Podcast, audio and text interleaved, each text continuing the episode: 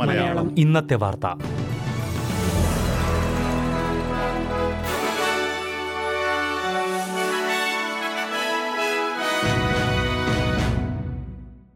നമസ്കാരം. S B S Malayalam ഇന്നത്തെ വാർത്തയിലേക്ക് സ്വാഗതം.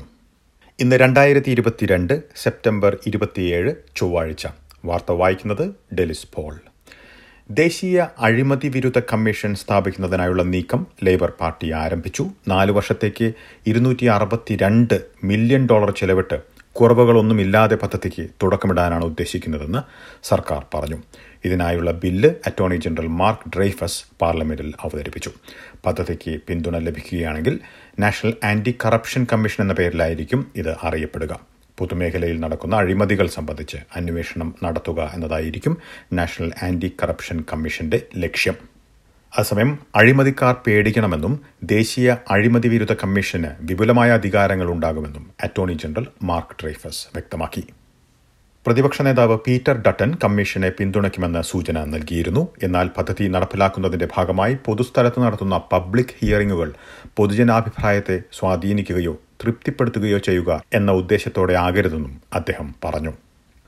ഓപ്റ്റസിനെതിരെ സൈബർ ആക്രമണം നടത്തിയെന്ന് അവകാശപ്പെടുന്ന ഓൺലൈൻ അക്കൗണ്ട് ക്ഷമാപണം നടത്തുകയും കൂടുതൽ പേരുടെ വിവരങ്ങൾ പുറത്തുവിടുമെന്ന ഭീഷണി പിൻവലിച്ചതായും റിപ്പോർട്ട്. ഓപ്റ്റിസിന് നേരെ സൈബർ ആക്രമണം നടത്തിയവർ പതിനായിരം ഉപഭോക്താക്കളുടെ വ്യക്തിവിവരങ്ങൾ പുറത്തുവിട്ടതായി സൂചന ലഭിച്ചിരുന്നു.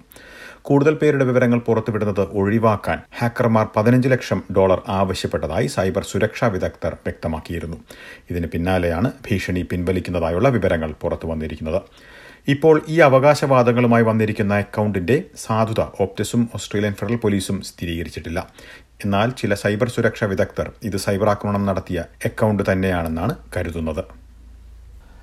രണ്ടായിരത്തി പതിനഞ്ചിൽ നടപ്പിലാക്കിയ റോബോട്ട് ഡെറ്റ് പദ്ധതി നിയമവിരുദ്ധമായിരുന്നുവെന്ന് ഗവൺമെന്റ് സർവീസസ് മന്ത്രി ബിൽ ഷോട്ടൻ പറഞ്ഞു. ബ്രിസ്ബനിൽ റോബോട്ട് ഡെറ്റ് വിവാദം സംബന്ധിച്ചുള്ള അന്വേഷണം ഇന്ന് ആരംഭിച്ചിരിക്കുന്ന പശ്ചാത്തലത്തിലാണ് ബിൽ ഷോട്ടൻ ഇക്കാര്യം പറഞ്ഞത്. സെന്റർലിങ്ക് ഉപഭോക്താക്കൾക്ക് അർഹിക്കുന്നതിൽ കൂടുതൽ പണം നൽകിയതിന്റെ വിശദാംശങ്ങൾ പരിശോധിക്കുന്ന കമ്പ്യൂട്ടർ പ്രോഗ്രാമായിരുന്നു റോബോഡെറ്റ്. നാല് ലക്ഷത്തിലധികം ആളുകളിൽ നിന്ന് രണ്ട് ബില്യൺ ഡോളർ റോബോഡെറ്റ് പദ്ധതിയിലൂടെ തിരിച്ചുപിടിച്ചതായാണ് റിപ്പോർട്ട്. സെൻട്രൽ സെന്റർലിങ്ക് ഉദ്യോഗസ്ഥൻ വിലയിരുത്തുന്നതിന് മുൻപ് തന്നെ കടമുള്ളതായി അറിയിച്ചുകൊണ്ടുള്ള കത്ത് ഉപഭോക്താക്കൾക്ക് അയച്ചിരുന്നു.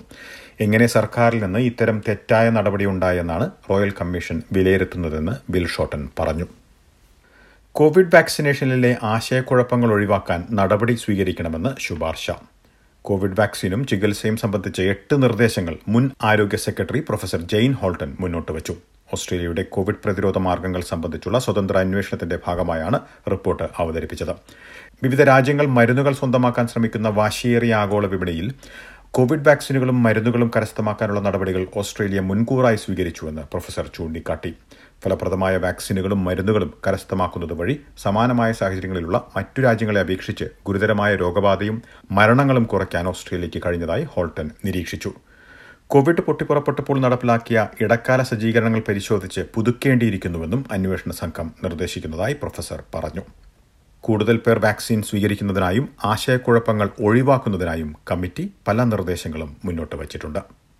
അതേസമയം ഒമിക്രോൺ വകഭേദത്തെ പ്രതിരോധിക്കുന്ന പുതിയ വാക്സിനായി കാത്തിരിക്കുന്നത് വഴി ബൂസ്റ്റർ ഡോസ് വൈകിക്കുന്നത് ഒഴിവാക്കണമെന്ന് പൊതുജനത്തോട് ആരോഗ്യമന്ത്രി മാർക്ക് ബട്ട്ലർ ആവശ്യപ്പെട്ടു.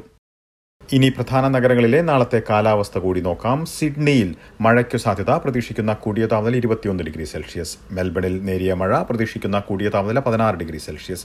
ബ്രിസ്ബനിൽ മഴയ്ക്കു സാധ്യത പ്രതീക്ഷിക്കുന്ന കൂടിയ താപനില ഇരുപത്തിയഞ്ച് ഡിഗ്രി. പെർത്തിൽ തെളിഞ്ഞ കാലാവസ്ഥ പ്രതീക്ഷിക്കുന്ന കൂടിയ താപനില ഇരുപത്തിയെട്ട് ഡിഗ്രി സെൽഷ്യസ്. എഡലേഡിൽ ഭാഗികമായി മേഘാവൃതമായിരിക്കും. പ്രതീക്ഷിക്കുന്ന കൂടിയ താപനില പതിനേഴ് ഡിഗ്രി സെൽഷ്യസ്. ഹോബാട്ടിൽ ഒറ്റപ്പെട്ട മഴ പ്രതീക്ഷിക്കുന്ന കൂടിയ താപനില പതിനാറ് ഡിഗ്രി സെൽഷ്യസ്. കാൻബറയിൽ മഴയ്ക്കു സാധ്യത പ്രതീക്ഷിക്കുന്ന കൂടിയ താപനില പതിനേഴ് ഡിഗ്രി സെൽഷ്യസ്. ഡാർവിനിൽ മഴയ്ക്കു സാധ്യത പ്രതീക്ഷിക്കുന്ന കൂടിയ താപനില മുപ്പത്തിനാല് ഡിഗ്രി സെൽഷ്യസ്. ഇതോടെ ഇന്നത്തെ വാർത്താ ബുള്ളറ്റിൻ ഇവിടെ അവസാനിക്കുന്നു. നാളെ വൈകിട്ട് ആറു മണിക്ക് എസ് ബി എസ് മലയാളം വാർത്താ ബുള്ളറ്റിനുമായി തിരിച്ചെത്തും. ഇന്ന് വാർത്ത വായിച്ചത് ഡെലിസ് പോൾ.